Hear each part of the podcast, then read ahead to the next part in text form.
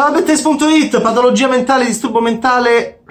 Fine del concorso, 74esima edizione, un concorso mai così popolato, 24 film. Il 23esimo si intitola Nitram, diretto da Justin Kurzel che torna a raccontare la storia australiana dopo The History of Kelly Gang, presentato a Torino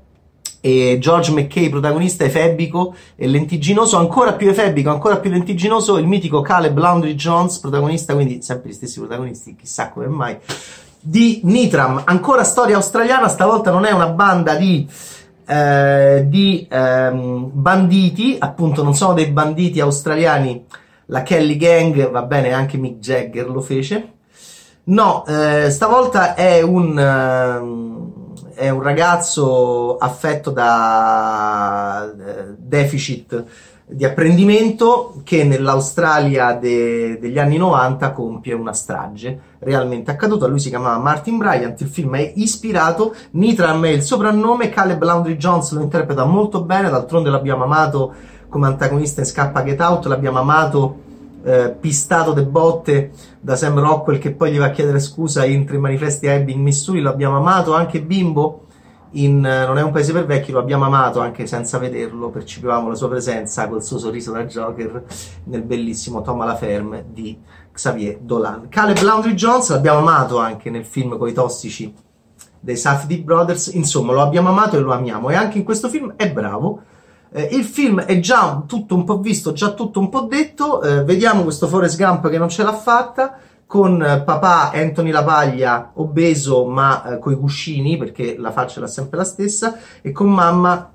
Judy Davis molto brava molto brava e con e, e, e, poi questa Australia che sembra diciamo molto simile agli Stati Uniti d'America ci può essere un'alienazione giovanile ci può essere una, una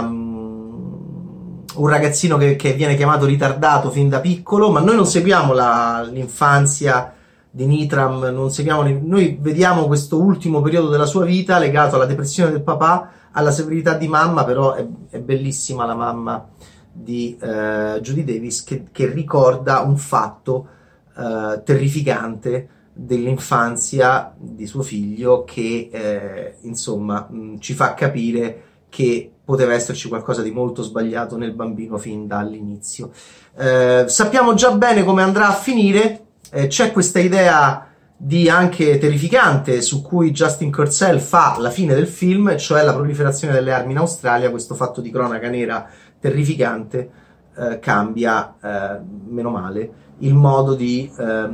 dare le armi immediatamente, ma poi le didascalie finali che sono molto lunghe ci dicono che le cose sono tornate un po' come a quei tempi in cui era facilissimo andare a comprare anche senza il porto d'armi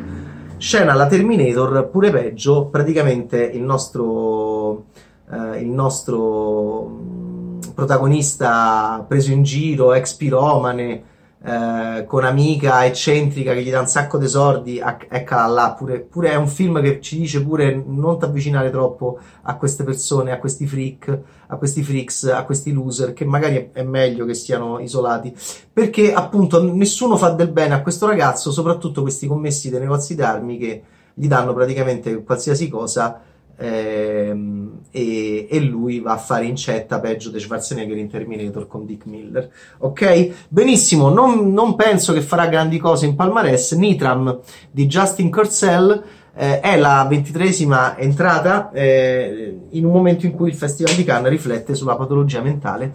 Questo è un Forrest Gump antipatico e anche un po' cattivello, interpretato molto bene dal bravissimo Caleb Laundry Jones. Ciao, Bad Taste!